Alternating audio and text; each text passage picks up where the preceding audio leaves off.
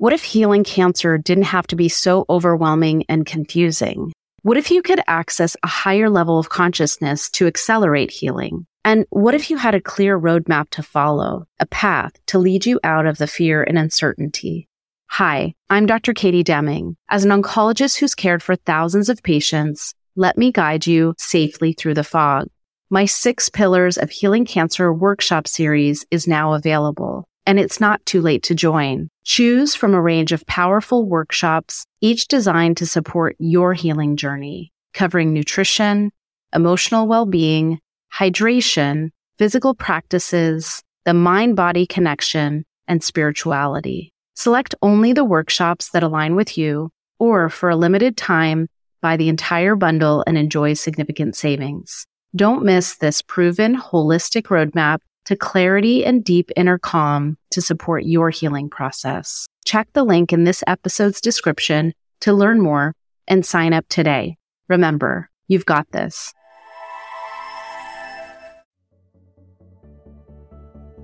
You're listening to the Born to Heal podcast with Doctor Katie Deming.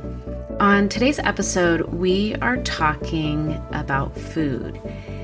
And specifically, I want to talk about a topic that comes up quite often with my patients. And the question that they ask is, what is the best diet for, and it could be breast cancer, it could be uterine cancer, it could be any type of cancer, just since that's what I see in my clinic.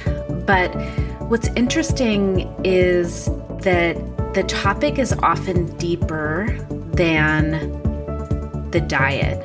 And so on this episode, I want to talk about how we think about food and what is the purpose of food in healing, and what are some of the pitfalls that actually people fall into around diet and food, and how you can turn that around. So stay tuned. Hello. Okay, so on today's episode, I wanted to talk about a topic that came up just the other day with a patient, and it made me realize that this is a conversation that I have quite often. So I'll give you an example. A patient comes in, she's fit, she eats well, and she's seeing me for cancer, but her sister asked me, do you have information about the best diet for breast cancer? And then she explained to me that her sister, who is my patient, had been reading lots of information from all different sources on the internet and basically had received so much different information from various sources about things that she should cut out of her diet that she basically had eliminated almost everything. There were very few things that she could eat, and that she was noticing that her sister was feeling depressed because basically the more she read, the more she realized she needed to remove things from her diet. And so they wanted to know, what are the reputable sources of information about diet for breast cancer? And so we talked about that a little bit. And the one thing that I do know from now practicing for sixteen years in practice, but then also training in radiation oncology for five years before that, so basically twenty years, I've seen things change so much about diet. And honestly, what is recommended one year is said to be bad the next year. And there's so many changing variables in diet that personally, I don't like to say, okay, this is the absolute best diet for eliminating breast cancer. Because honestly, if I said what the data showed this year, next year there's something different. And it literally, you see the pendulum swing. It's like, you should have one glass of wine a day. And then it's like, no wine is good. And then you know, they're just all of these different things that I've been watching it for long enough that I know it changes all the time. And so I really don't believe there is one best diet for any type of cancer. I do think that there are general principles about diet that hold true across the board. And honestly, these are just things that are good nutritional sense for anything, you know, and that is, we talked about a little bit on the last episode of eating whole foods. So making sure that the foods that you're eating are not processed, making sure that you're eating lots of vegetables. And if you are eating meats, you know, making sure that those are clean and humanely treated meats and, you know, less than twenty percent of your total calories. You know, the China study talks about animal proteins and, and limiting that in your diet, although, you know, and you can take that to an extreme to be completely vegan, although I don't think that is necessary.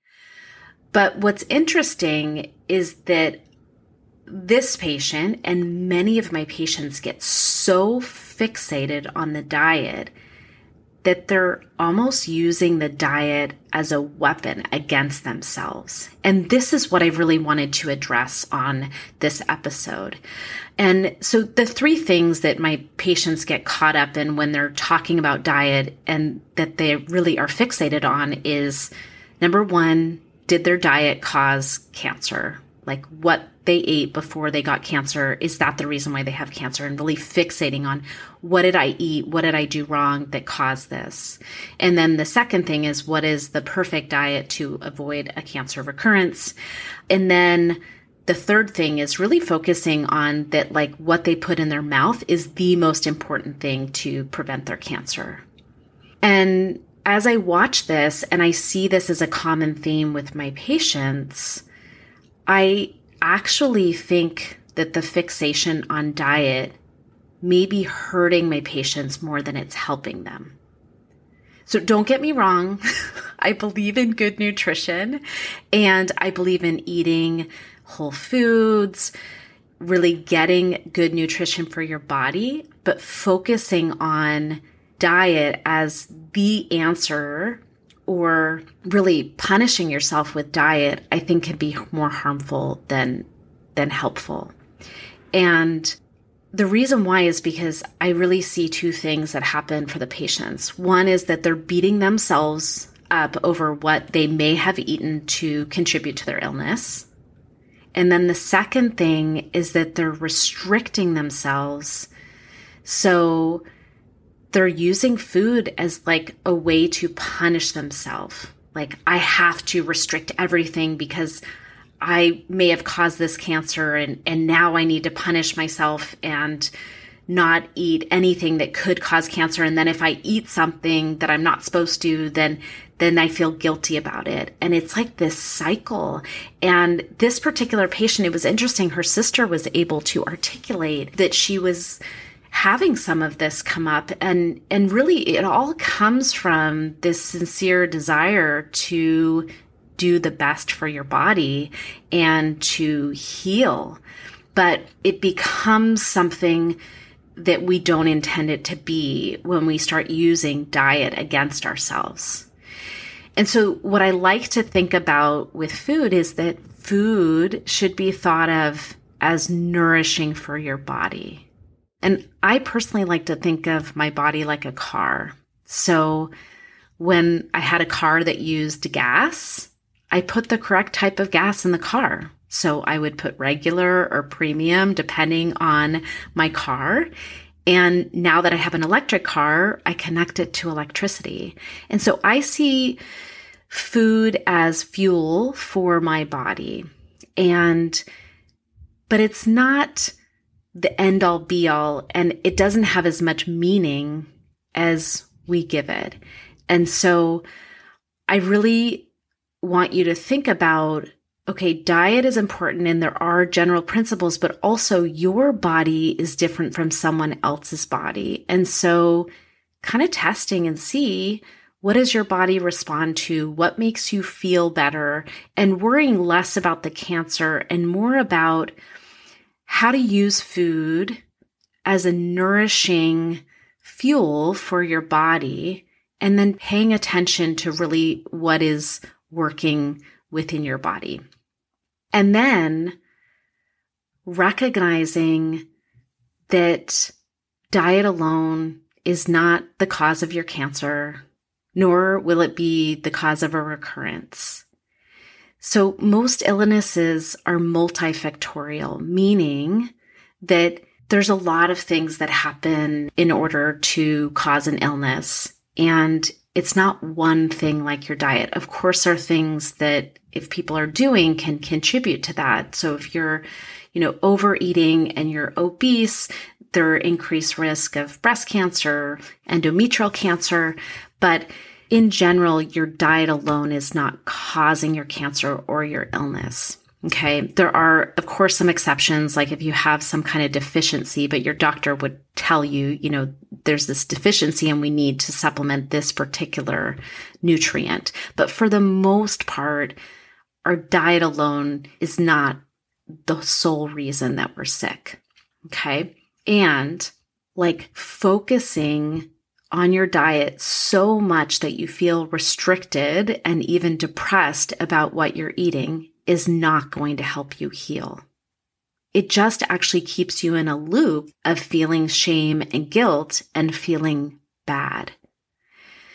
So what I want you to do is, is to adopt the mantra, it doesn't matter what I ate in the past, right? Not rehashing what's led up to your health at this point. So it doesn't matter what I ate in the past. What matters is that I nourish and fuel my body with nutrients it loves today. Okay? The past doesn't exist. The past is gone now. So, you know, whatever happened that has led you up to this point, let it go. Because staying in that space of what did I do to cause this does not help you heal.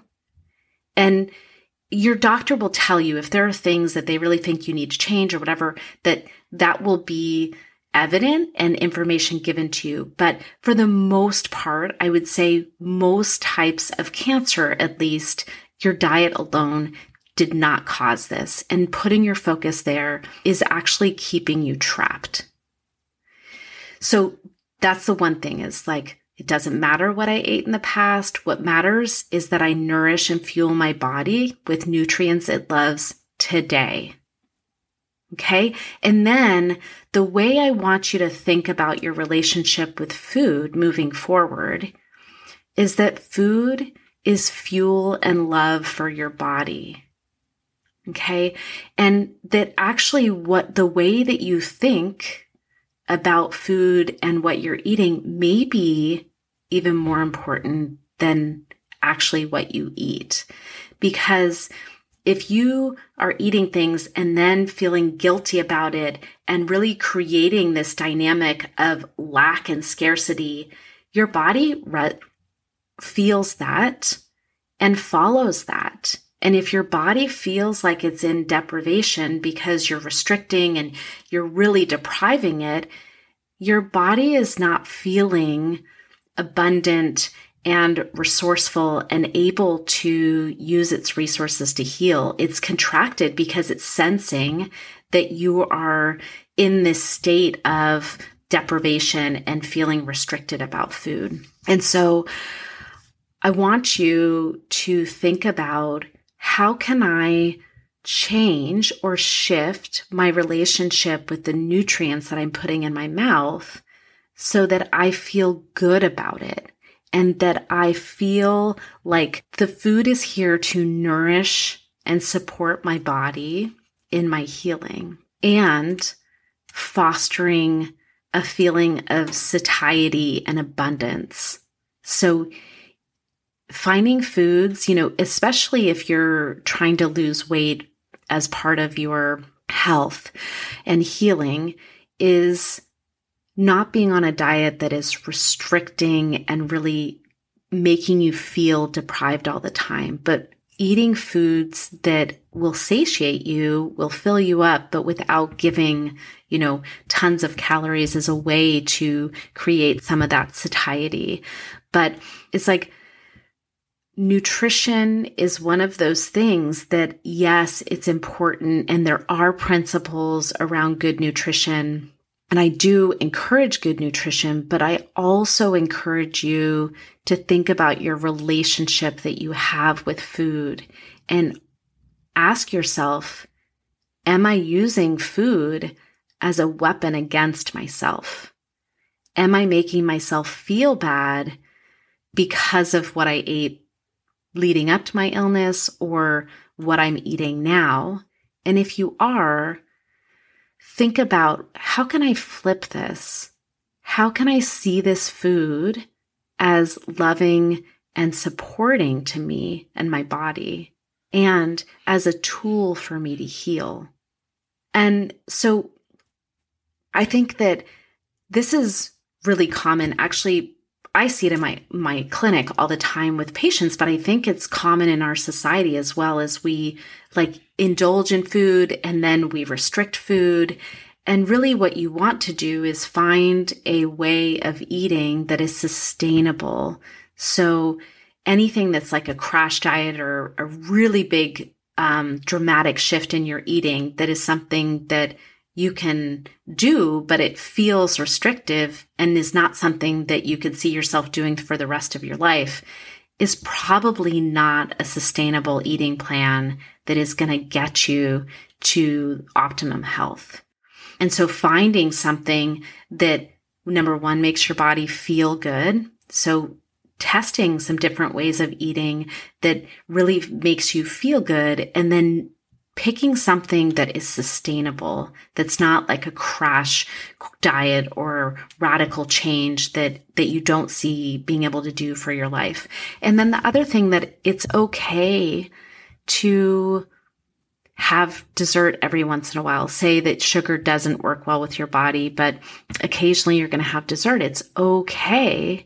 And recognizing that you don't have to feel guilty about that either. You don't want to make it your daily practice to be eating, you know, dessert if you're trying to lose weight or if you're trying to eliminate sugar, but really being kind and gentle with yourself in the area of food. We've talked about being kind and gentle with yourself, with the way you talk to yourself and, and doing self-care. And this is just another way that eating is something we all have to do many times a day. And so really thinking about making that also another way to love yourself and to care for your body. So that's what I wanted to share on today's episode. I am so grateful that you're here and you're listening, and I look forward to seeing you on the next episode. Take care.